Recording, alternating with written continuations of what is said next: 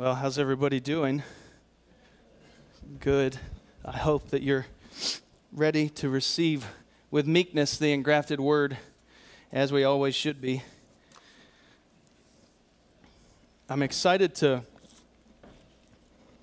begin winding down the book of Genesis, as we're about to do, because it gives us an opportunity to look back and it's a bit bittersweet, sad, and joyful at the same time to finish a book and close it out.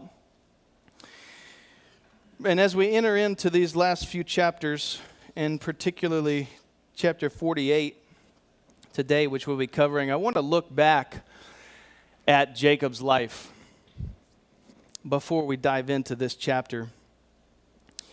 Jacob takes up a significant portion of the book of Genesis. It's about 21 chapters, which is more than Abraham and Isaac combined. So the Lord's put a focal point, an exclamation point, as it were, on the life of Jacob, and something that we should pay attention to. This is really, if you if you step back for a minute, I've been sort of taking a 10,000 foot view of our coverage of Genesis and the story of Jacob in particular, and looking back on the story with a, a kind of fondness and just a it has a real particular majesty and glory about it. The, the actual events that occurred and the way that they were written and disclosed to us. It's an epic tale that demonstrates to us both the loving kindness the faithfulness and the manifest wisdom of god. But we, we tend to treat when we get used to and comfortable with the scriptures, often in such a way that we treat it as dry and cold and rigid. But particularly these Old Testament books and the book of Genesis, they're stories. They're real, living, eh, great stories. I mean, riveting stories. If you pay attention carefully and study the details of them and think on them and meditate on them. They're incredible stories. God loves stories. You know, He doesn't just give us doctrine in the form of explanation, He teaches us principles through story. It says in Psalm 111 Great are the works of the Lord, studied or sought out by all who delight in them. Full of splendor and majesty is his work, and his righteousness endures forever. He has caused his wondrous works to be remembered. The Lord is gracious and merciful. And so he, he really does, the Lord writes the best stories. And even the stories that we see now, we see through a glass darkly. And one day we'll get to see from the other side of the canvas the overarching main story that he was writing all along, and it'll be glorious. So we should appreciate we should appreciate the Bible and Genesis in particular and the story of Jacob specifically because it's both practically beautiful and spiritually powerful. It's just a beautiful story if you just take it at face value. But then add on top of that that the Lord is communicating to us through it eternal, magnificent truths. So that's just a bit of an aside before we do some reflection on the story of Jacob. I tend to think in abstract philosophical ways like that, but I hope that you find that it gives a good texture and, and context as we as we think about this story and reflect on it. So let's pray, and then we'll go back and examine some themes in these past chapters and do a little bit of an overview of what we've already covered, and then get into Genesis 48.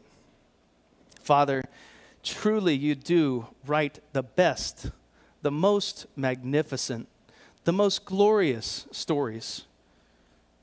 Wonderful are your works, worthy to be remembered. We pray that you'd put us in remembrance today of your kindness, of your severity, of all of your character and your ways, that you would open to us the scriptures and speak to our hearts. Give us ears to hear. Open our eyes that we might behold wondrous things out of your law.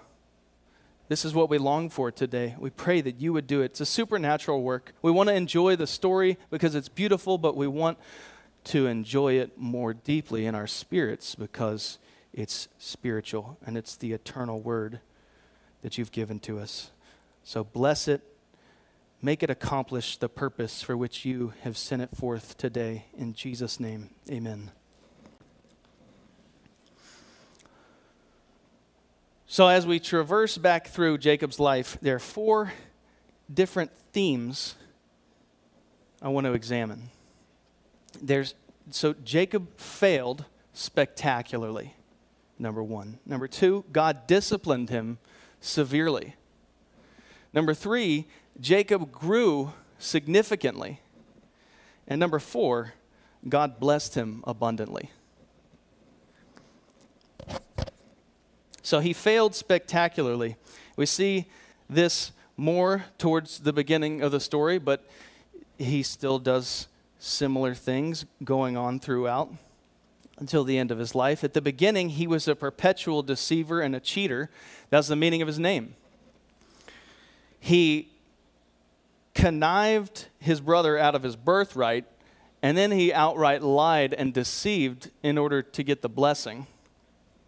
Later on in the story, he lies to his brother Esau and says that he's going to go follow him to Seir, and he doesn't do it. Instead, he goes to Shechem. So he's a perpetual deceiver and cheater. He's adulterous and sexually immoral. He has two wives and two concubines. But maybe the most conspicuous thing about Jacob in terms of his, his moral failure was the dereliction of his duties as both a husband and a father. And this point is a little more subtle. It's not so much stated explicitly, but you see the effects of it continually throughout the story. So he, he does go, instead of going to Seir, he lies to Esau and he goes to Shechem instead. And he was supposed to go all the way to Bethel, but he settled in Shechem. Then after that, there's the defiling of Dinah. And when we looked at that story, we considered the fact that there was significant passivity with Jacob, that that event would occur. He wasn't shepherding either his wife or his daughter correctly because the, his daughter Dinah was going out into the city to be among the women of the city and to see what they were doing. She had an interest in and a love for the world it seems. And so that incident happened, and he was responsible in some measure for that. And then after it happens, when he should have stepped in and he should have taken charge when they were talking to the, the men of Shechem and trying to resolve this matter, instead we see his sons doing the talking for him. And he's just kind of sitting back and he doesn't play much of a prominent role there. And so as a result of that, Simeon and Levi exact their vengeance on the men of Shechem, and they do this evil thing to them, and they slaughter them all. And so that was because of Jacob's, both his passivity in that specific instance, that he didn't step up, but it indicates really a pattern.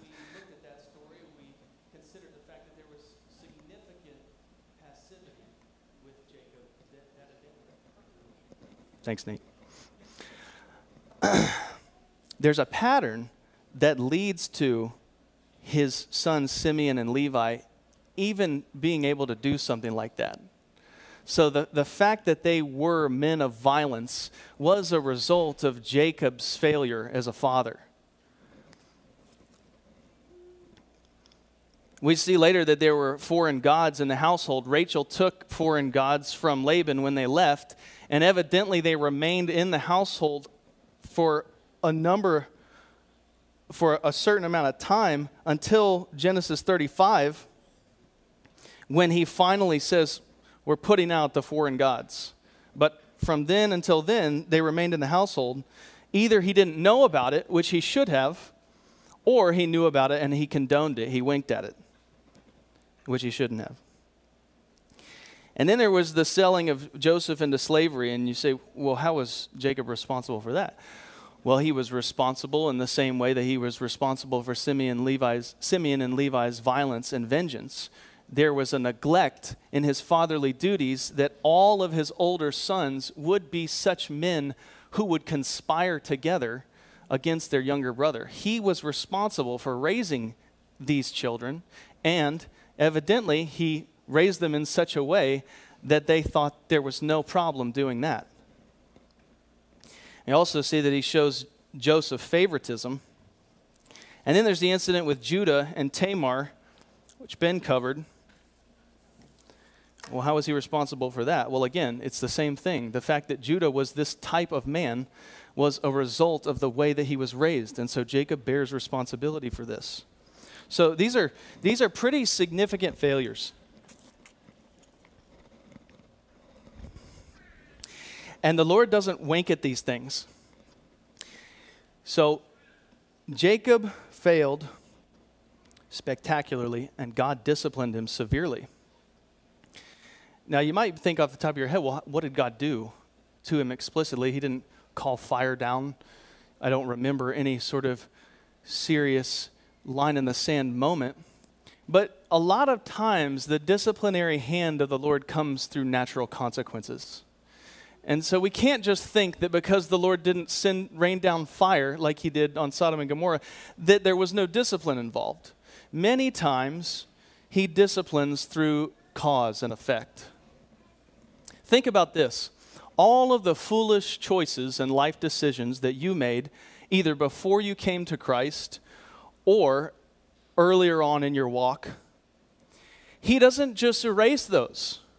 He erases them in the sense that He remembers our sins and iniquities no more, but He doesn't completely absolve us of the consequences of those things. Those choices that we made and those things that we've done foolishly, sinning against Him, He in loving discipline allows us to experience the consequences of those things in order to sanctify us and to conform us into the image of his dear son. We might even say, well, it'd be nice if he just if he just rescued me from all of the, the stupid decisions that I made and I didn't have to suffer or experience any difficulty because of those things. But he uses those things to sanctify us to grow us in grace and the knowledge of Him. He does it in love. So, one thing that it appears that the Lord did specifically, and it wasn't necessarily just a consequence of his actions, was the way that the Lord ordained Laban to cheat and deceive Jacob. That was sort of a tit for tat thing. Jacob had done that his whole life, and then he gets to Laban, and, and then Laban cheats him, says, Work for me seven years, I'll give you Leah, and then he sneaks Rachel. I mean, I'll give you Rachel, and then he sneaks Leah in there.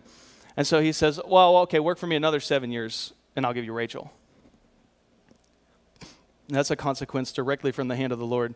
But beyond that, there's continual household strife. You see, we saw that when we looked at the chapters at Rachel and Leah, and Rachel is bitter because she can't have children, and Leah is bitter because Jacob loves Rachel more. And there's a constant fighting in that. And imagine trying to rear children in that environment when there's just bitterness and bickering continually. Surely that had something to do with the way that those men turned out. There's Jacob's fear of his brother Esau. He's afraid of him for many years after he steals the birthright and the blessing and he's afraid of Esau continually. There was the defiling of Dinah, which we already discussed, but that was a consequence him, a painful consequence for him for his neglect. There's trouble brought on him by Simeon and Levi's vengeance in the incident at Shechem. It says, He says, You've made me stink to the inhabitants of the land. And then he's afraid that they're going to find him and destroy him because of that. Then there's Reuben, his firstborn, who lays with his concubine Bilhah. And all, then all the sons are responsible for Joseph's disappearance, his being sold into slavery. And beyond that, the Lord lets him think that Joseph was dead for many years, up until the end of his life. And later, towards the end, he, he fears that he's going to lose Benjamin in that incident. And the Lord lets that happen. And then there's his own testimony that David mentioned last week when he's speaking to Pharaoh and he says to Pharaoh, Few and evil have been the days of the years of my life. So if we stop there, then it would be quite a grim picture, a sobering picture.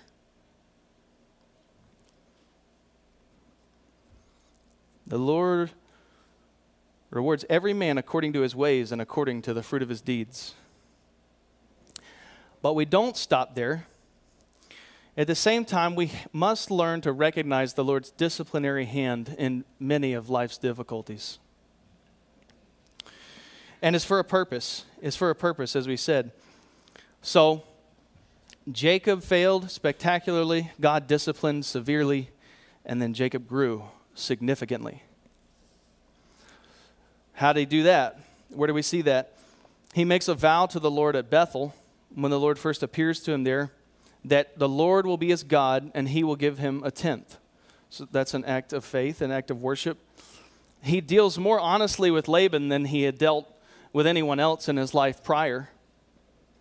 So as we trace this, you begin to see more and more spiritual and moral growth in Jacob's life. He at least makes an effort, though not a full effort, to obey the Lord's command to return from Laban to the land of his kindred. The Lord appears to him when he's with Laban. He says, Return to the land of your kindred. And, but we know that instead of going all the way to Bethel, he settled in Shechem. But he did make an effort there. He turns to the Lord and prays to the Lord for deliverance from Esau when he's fearing him. And then uh, 30, Genesis 35, after the incident of she- at Shechem, is probably the most clear and concrete example. I think it's a real turning point in Jacob's life because he turns and he commands his household. He says, Put away the foreign gods that are among you, wash your clothes, purify yourselves. We're going up to Bethel to obey the Lord. That's really the first the most significant instance that we see of him taking charge of his household and saying, We are going to do this in obedience to the Lord. And then right after that, we see that he names his first son, Benjamin. It says, as Rachel was dying, that she named him Ben-oni, but he, but he called him Benjamin. That was the first of his sons that he had named. So he took charge in that moment. He said, No, this is what we're going to call him. Obedience. It's obedience. He's beginning to obey the Lord more and more. And then at the last, we see this, which we're about to cover shortly. He blesses his sons and his grandsons in obedience and in faith. So he failed spectacularly. God disciplined him severely.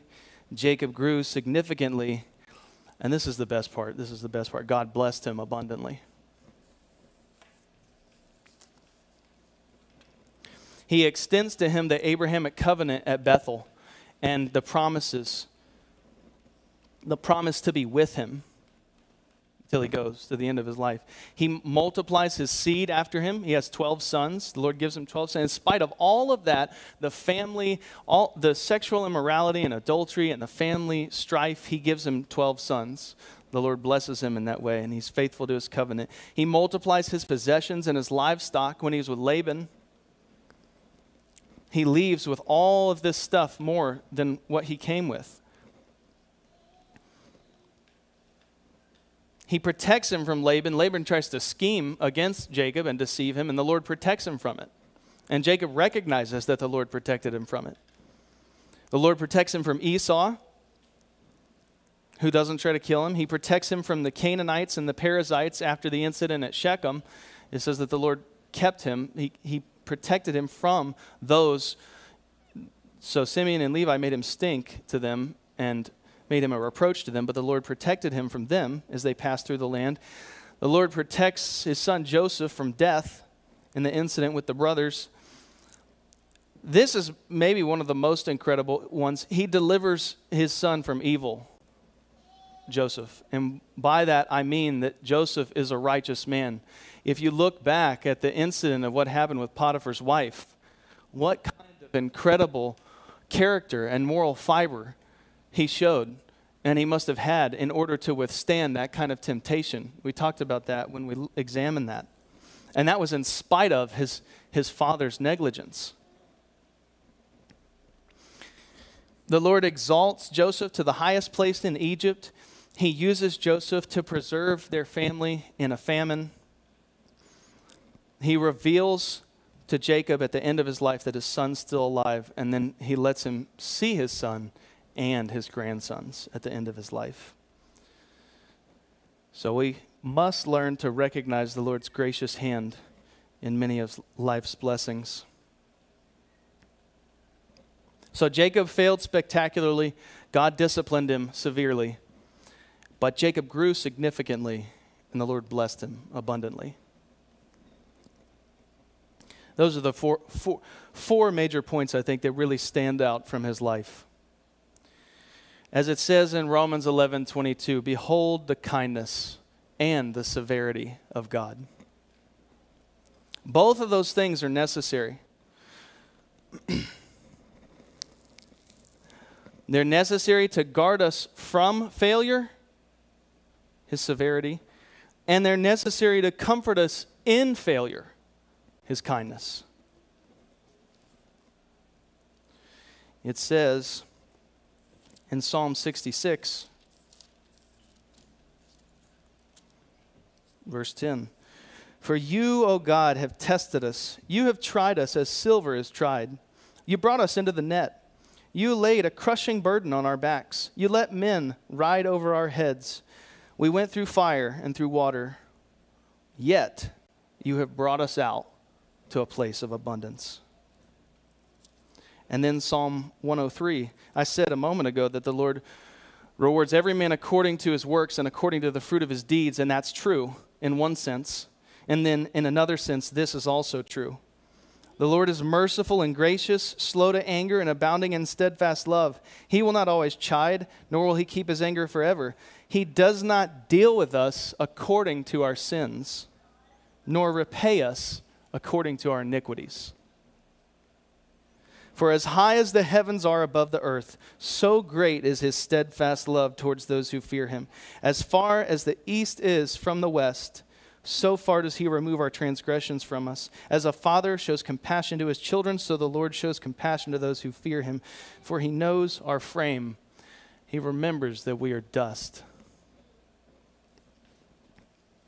And that's hopeful good news. It's both of those things. There's a those things must be held together in suspense. There's a severity to the Lord that he will discipline the son he loves. And so we don't act presumptuously, carelessly, foolishly, but at the same time when we do, we rest in his kindness and we take comfort that he removes our sins as far as the east is from the west. And he blesses us even in the midst of discipline, just like he did Jacob.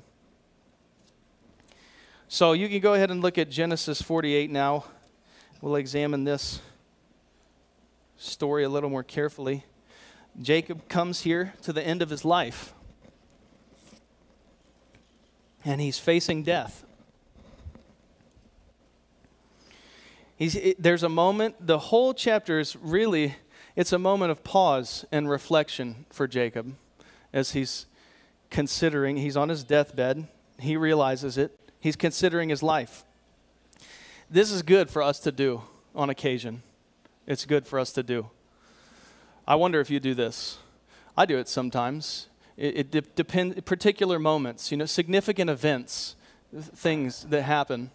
I bought a new car yesterday, and as I was thinking back, I had we had had our old van for five, almost six years, and I began thinking back at all the Lord's goodness and faithfulness to me and to my family. And so it's good. And, and, my own failures, my personal sins and mistakes, and the way the Lord disciplined me, the way the Lord had been gracious to me and blessed me. It's good to pause at certain moments and to look back and reflect. And so that's what Jacob does here. Let's read it, and then we'll explain it says, After this, Joseph was told, Behold, your father is ill. So he took with him his two sons, Manasseh and Ephraim. And it was told to Jacob, Your son Joseph has come to you. Then Israel summoned his strength and sat up in bed. And Jacob said to Joseph, God Almighty appeared to me at Luz in the land of Canaan and blessed me, and said to me, Behold, I will make you fruitful and multiply you, and I will make of you a company of peoples, and will give this land to your offspring after you for an everlasting possession.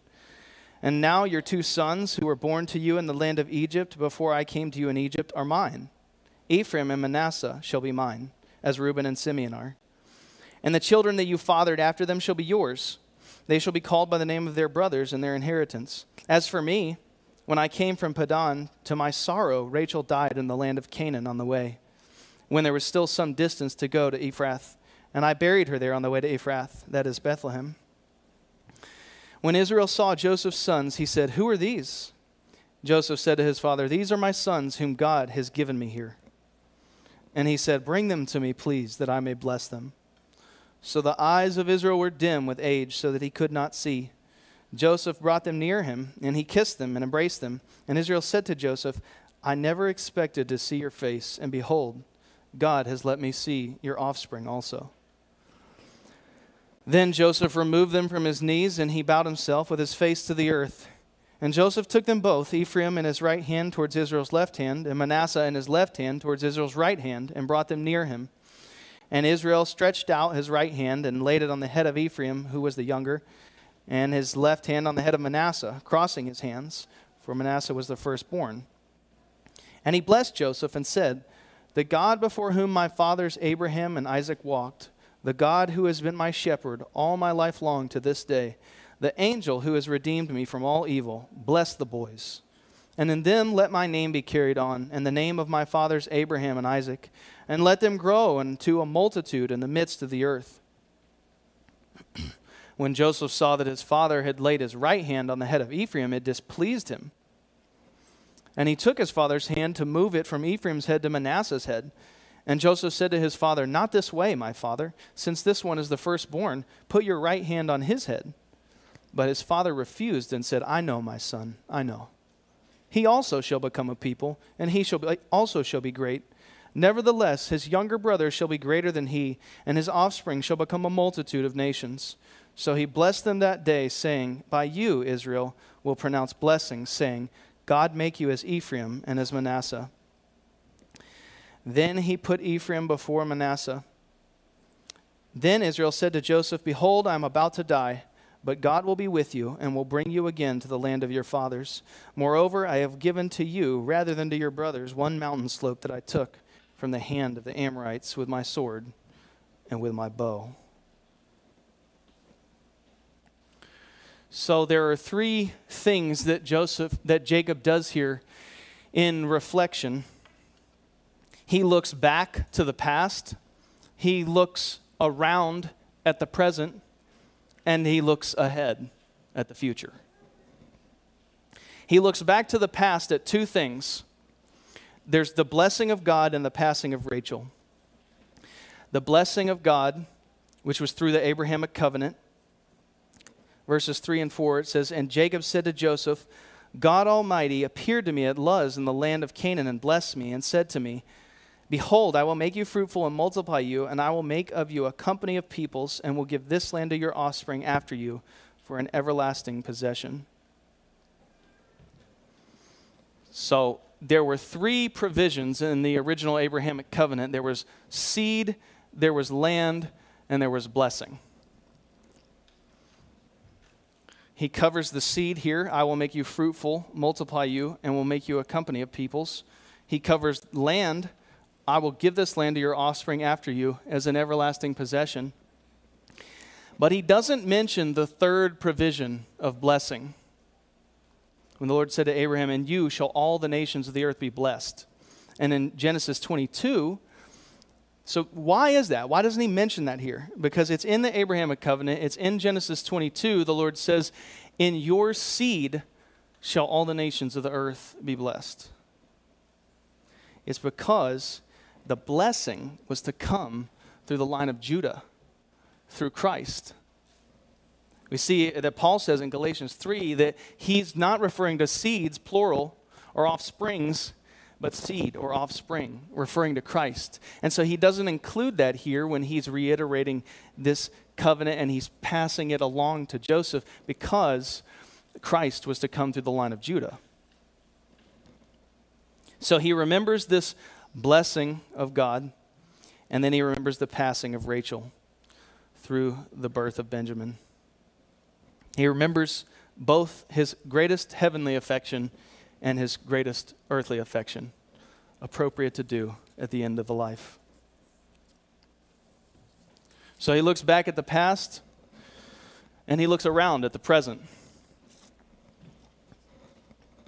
It says in verse 8 When Israel saw Joseph's sons, he said, Who are these? Joseph said to his father, They are my sons, whom God has given me here. And he said, Bring them to me, please, that I may bless them. Now the eyes of Israel were dim with age, so he could not see. Joseph brought them near him, and he kissed them and embraced them. And here it is. And Israel said to Joseph, I never expected to see your face, and behold, God has let me see your offspring also. Then Joseph removed them from his knees, and he bowed himself with his face to the earth. so remember Jacob's failure as a father. Remember God's discipline on him for his failure. But now, God has not dealt with him according to his sins or repaid him according to his iniquities. He gives him this bless, blessed and undeserved gift at the end of his life. Not only have you let me see, know that my son's alive, see my son, but I've seen my grandsons likewise. So he looks back at the past, he looks around at the present, and he looks ahead at the future. You see, he's thinking here generationally. At the end of his life, he's thinking beyond himself. We, we tend not to do this. We don't really have so much of a connection, most of us, to those who have gone before us, to, besides grandparents, maybe great grandparents, but great great grandparents or beyond that, the generations before. We tend in our culture not to really connect ourselves. And the same thing is true with going forward. We think about our kids, maybe our grandkids, but what about great grandkids or great great grandkids or all the generations after us? We don't think about that in the same way that they did here. But it's good to. We should, because it doesn't just end with us. And so he does that here. There's some question among scholars as to whether Genesis 48 and 49 are two separate accounts, two separate events, or whether they're the same event. I think that they're the same event. And I think that because it seems that Jacob takes here the blessing of the firstborn, which would have gone to Reuben, and he gives it to Ephraim and Manasseh, the double portion of the firstborn. And this is because of the evil of his other sons. You see it when you get into chapter 49, and he talks about Reuben, who went up and went up to his couch and up to his bed and laid with his concubine. And then, so he skips over him. He doesn't get the, first, the, the firstborn blessing, the birthright. And then he skips over Simeon and Levi. He recalls their violence at Shechem, and he skips over them for the birthright. And he gives it here to Ephraim and Manasseh first. And then you see in 49, he skips over Reuben, Simeon, and Levi, and he does bless Judah, which is interesting because it seems like that Judah repented at the end of the situation with, with Judah and uh, Tamar. And so he ends up blessing Judah. But he doesn't get the blessing of the firstborn. That goes here to Ephraim and Manasseh. And it, it's interesting and seems a bit strange that he adopts them that's, what is, that's what's happening in those verses. In verses 5 and 6, when it says, Now your two sons who were born to you in the land of Egypt before I came to you in Egypt are mine. Ephraim and Manasseh shall be mine, as Reuben and Simeon are. And the children that you fathered after them shall be yours. They shall be called by the name of their brothers and their inheritance. So he's, ta- he's taking them as his own children, and we see this later in the 12 tribes. It's the half tribe of Ru- uh, the half tribe of Ephraim and the half tribe of Manasseh. And so what he does, he takes them and he places them on Jacob's knees or between his knees, depending on the translation. This was the common custom that they did for adoption. And so the young, th- these were young men. It may sound a little bit strange that they were sitting on his knees or they were between his knees, but they weren't babies at this time. They were at least 17 years old because Jacob was in the land for 17 years, and these two were born before the famine happened. So they were at least 17, probably older. Matthew Henry thinks 21. So they're, they're young men at this time. And the important thing to note here is the spiritual picture. The spiritual picture. We've seen already that Joseph is a type, a picture of Christ. He's a picture of Christ as he goes down to Egypt. He's a picture of Christ in that he went to death. He didn't really die, but his father thought he died. There's a picture there. And then he's a picture here as the firstborn among many brothers. It says that about Christ. We read it, that he should be the firstborn among many brethren. And so the picture is that we have received adoption as sons, that we enjoy the covenant blessings, just like Ephraim and Manasseh here. Because of Joseph, they were adopted. And adoption, obviously, is a common scriptural theme. John says in his gospel, To as many as believed him, to them gave he the power to become the sons of God. We've received adoption as sons.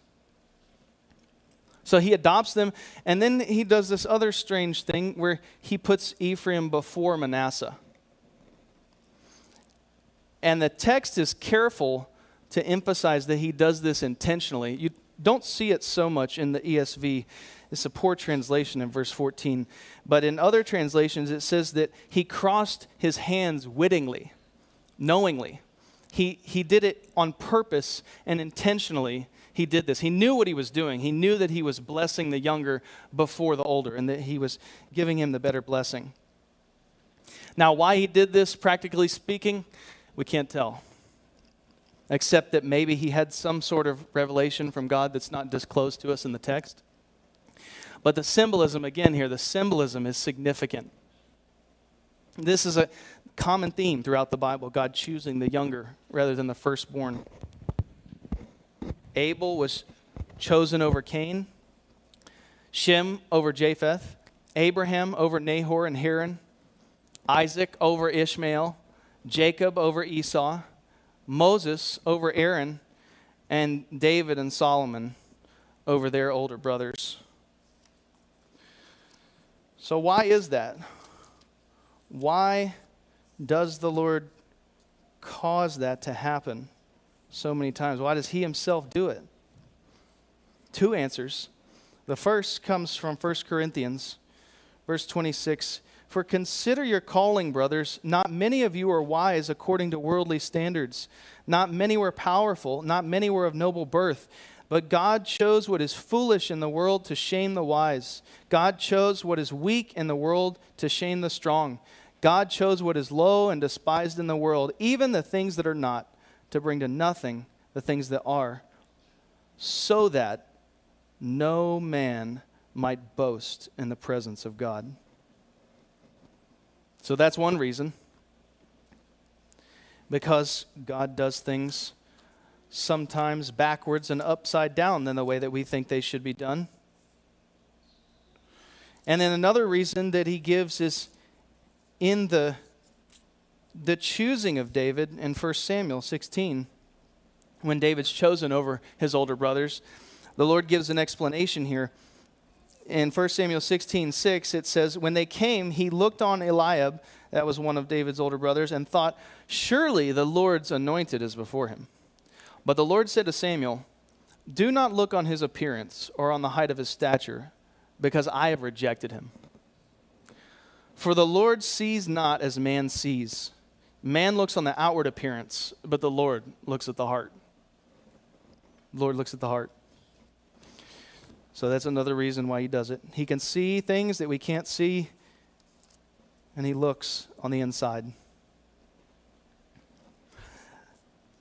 Another significant picture in this, putting Ephraim before Manasseh, is the, the picture of Jew and Gentile. So, Gentiles, us as Gentiles, we were born into the family after the Jews, grafted in, adopted. But we've become greater in number and enjoyed the better blessings of the new covenant. Not that the blessings aren't available to the Jews, but in a large part, the Jews have been hardened and they don't believe in the Christ, and so they don't enjoy the blessings of the new covenant. So that's the picture here. The Gentiles come later, they're more numerous, and they enjoy better blessing. That's what happened here. Ephraim, he was the second born, but he was greater in number, and he enjoyed better blessing.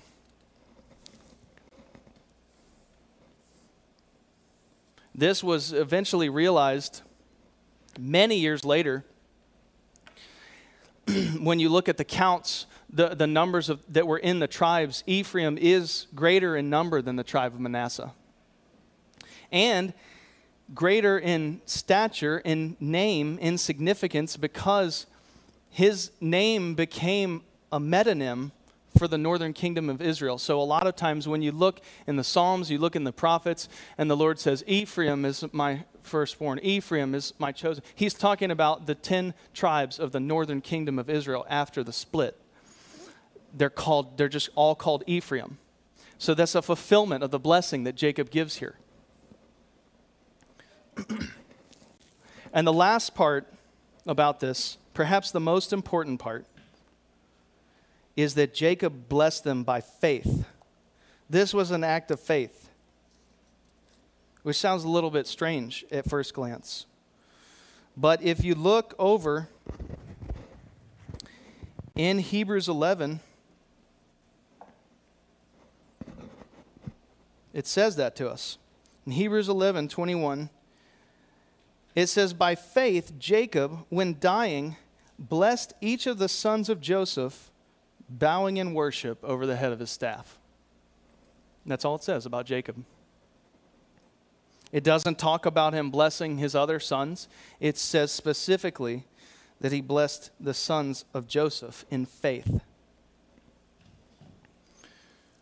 So he does bow himself to in, over his staff towards the face of the earth. We see that in verse 12. It says, Joseph removed them from Jacob's knees, and Jacob bowed himself with his face to the earth. So he's doing, he's, he's worshiping and acknowledging the Lord as he's doing this. He's consciously doing this in the presence of God. But how is it by faith? What does that mean that he did this by faith? Why was it by faith that he blessed Ephraim and Manasseh? The answer is that he, Jacob, had not yet received what was promised, but he saw it afar off. So he only had 12 children, but the, the promise was multiplication. It was companies of peoples and land that he hadn't yet possessed in full. And so he didn't receive it. It says this in Hebrews about multiple of the patriarchs that though they didn't receive the blessing, but they saw it from afar off. So he saw the covenant promise of God afar off, though he hadn't experienced it in its fullness, and he believed God that he would fulfill it, and thus he gives this blessing to Ephraim and Manasseh in faith, believing that God would fulfill the provisions of the covenant that he originally made beyond his lifetime after he was gone. a fascinating thing about this is what Jacob chose to remember about his life and what the Lord chose to remember about his life. When Jacob reflects on his own life, he remembers preeminently the covenant promises of God. That's what happens in those first few verses. That's what he says to Joseph when he's reflecting back on his life. Yes, he remembers Rachel, but before that, and primarily, he remembers that, that covenant promise of God. And when God reflects on Jacob's life, he remembers preeminently Jacob's faith in that covenant promise. It's awesome. So Jacob really finishes well. He finishes well. He had a poor start. He started poorly, but he finished valiantly.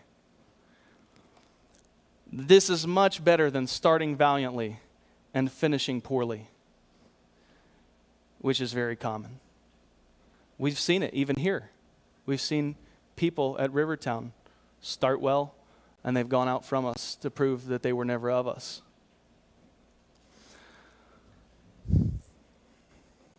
But the Lord is more concerned, not so much with failures in starting, but success in finishing by faith.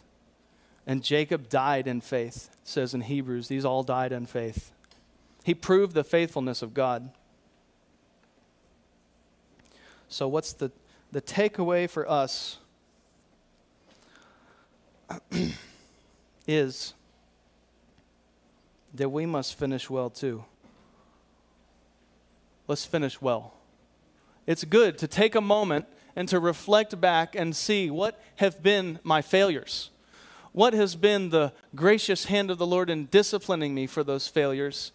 Have I repented of those failures? Am I growing and allowing His discipline to work what He intends for it to work? My correction, my sanctification, my growth in grace and the knowledge of Him, my obedience to Him in faith.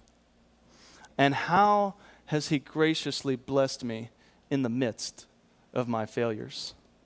We reflect back on those things, take inventory, and we seek to finish well and as we seek to finish well, there's two things that we always must keep in mind.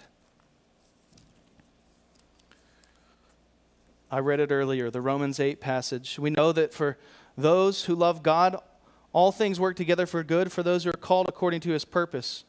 So we're going to see here the sovereignty of God. Two things the sovereignty of God and the responsibility of man. In this passage, we see the sovereignty of God. For those whom he foreknew, he also predestined to be conformed to the image of his Son, in order that he might be the firstborn among many brothers. And those whom he predestined, he also called. And those whom he called, he also justified. And those whom he justified, he also glorified. He says it in past tense, as though it's already happened. It's a certain and a final thing. All who the Father gives to me will come to me, and all who come to me, I will in no wise cast out. I'll raise them up at the last day, Jesus said. He says, Paul says to the Philippians, he says, I'm convinced of this very thing, that he who began a good work in you will bring it to completion at the day of Jesus Christ. And then in 1 Peter, we read this text last week, but there is God's sovereign assurance of perseverance seen here as well. As it says in verse 3 Blessed be the God and Father of our Lord Jesus Christ. According to his great mercy, he has caused us to be born again to a living hope through the resurrection of Jesus Christ from the dead, to an inheritance that is imperishable, undefiled, kept in heaven for you. And listen to this who, this is us, by God's power are being guarded through faith for a salvation ready to be revealed in the last time. In this you rejoice, though now for a little while, if necessary, and it is necessary, you have been grieved by various trials, but this is why so that the tested genuineness of your faith, more precious than gold that perishes, though it is tested by fire, may be found to result in praise and honor and glory at the appearing of Jesus Christ. God will be faithful to conform those who belong to them to the image of Christ and to present them holy and blameless before Him on that day. So there's the Lord's sovereignty we always keep in mind, and then our responsibility that likewise we keep in mind. That passage I referenced earlier, Romans 11 22, when it's speaking of the Israelites who were hardened and they fell away after Christ because they rejected him, and then the Gentiles grafted in, it says in verse 22 Note then the kindness and the severity of God. Severity towards those who have fallen, but God's kindness to you, provided you continue in his kindness. Otherwise, you too will be cut off.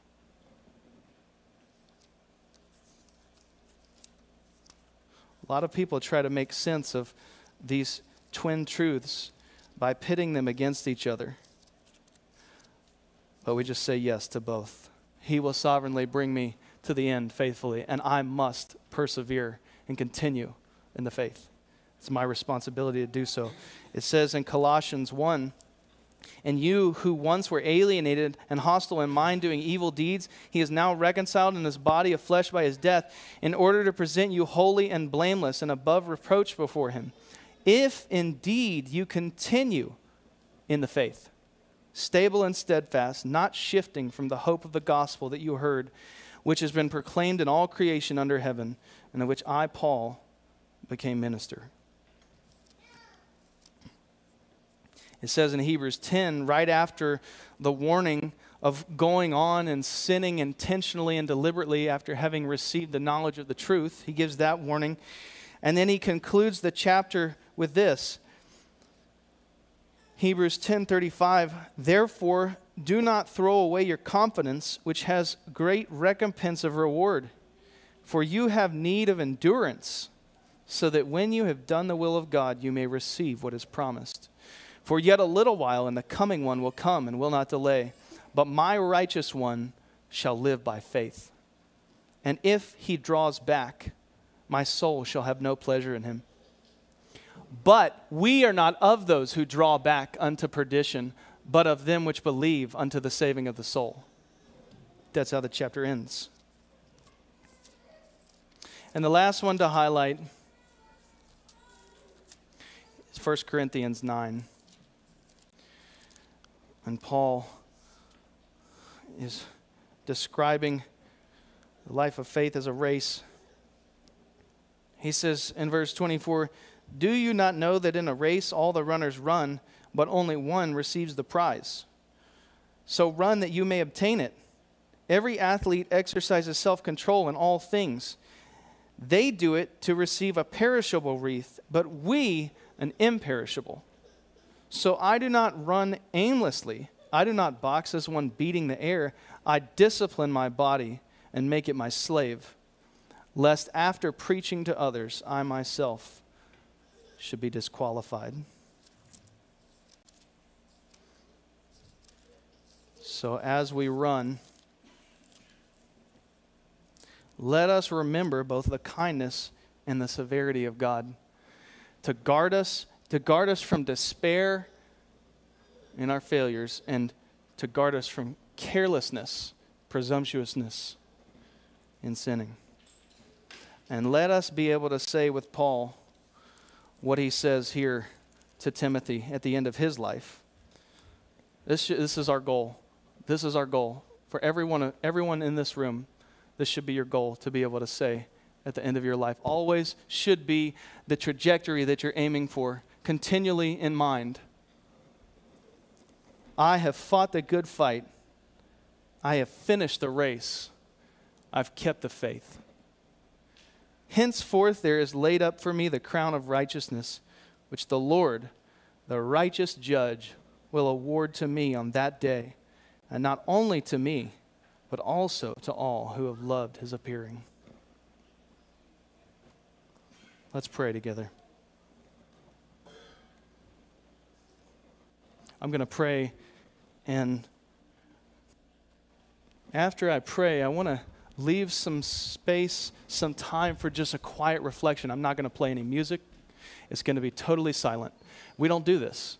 We're afraid to be quiet and alone with our own thoughts so much. To not have music playing, to not have be talking to someone, not be on our phone reading something, but just sit and reflect. So we're going to do that after I pray. I invite you to bow your head after I pray and reflect on your own life, reflect on the life of Jacob and the way that God dealt with him, all the things that we discuss, and reflect on your own life and anything that you need to deal with before the Lord, anything that you can praise Him and rejoice over in His presence. Let's pray together. I'll pray and then leave some quiet time, and then we'll sing after that. Father, what a comforting and a sobering truth. Both of these things. We thank you. Thank you for the example of Jacob. We thank you that you've left that glorious story in your word as an example for us to look at so that we can learn from and avoid the pitfalls and the mistakes and the sins that he committed so that we can aim for and pour our efforts into the successes like his in living by faith, walking in obedience to you. We thank you and we praise you for your loving hand of discipline. Whoever does not discipline his son hates him. We thank you that you discipline us. That one psalm says, You've chastened me sore, but you haven't given my soul over to death. We thank you for that, Lord. Thank you that you love us too much to allow us to continue in sin and folly. That you discipline us by your gracious hand in conforming us to the image of your dear Son. And we praise you and bless your name for, the, for all the multitude of your blessings towards us and your grace and mercy that you haven't rewarded us according to our sins or repaid us according as our iniquities deserve. But we found grace and mercy in Christ Jesus through the blood of his cross. And we bless your name for that. I pray that you'd stir in our hearts both comfort and conviction. And for each person, the measure of each of those things is necessary so that we can all say at the end of our life that we've run the race, that we've finished it, that we've kept the faith, and that we each one might have a glorious crown to present to you at your feet. Lord, have mercy on our failures, on our presumptuous sins on our hidden faults. Search us and know us. Try our inmost thoughts and see if there be any wicked way in us and leave it, lead us in the way everlasting. We praise you for your faithfulness to us in Christ. In Jesus' name, amen.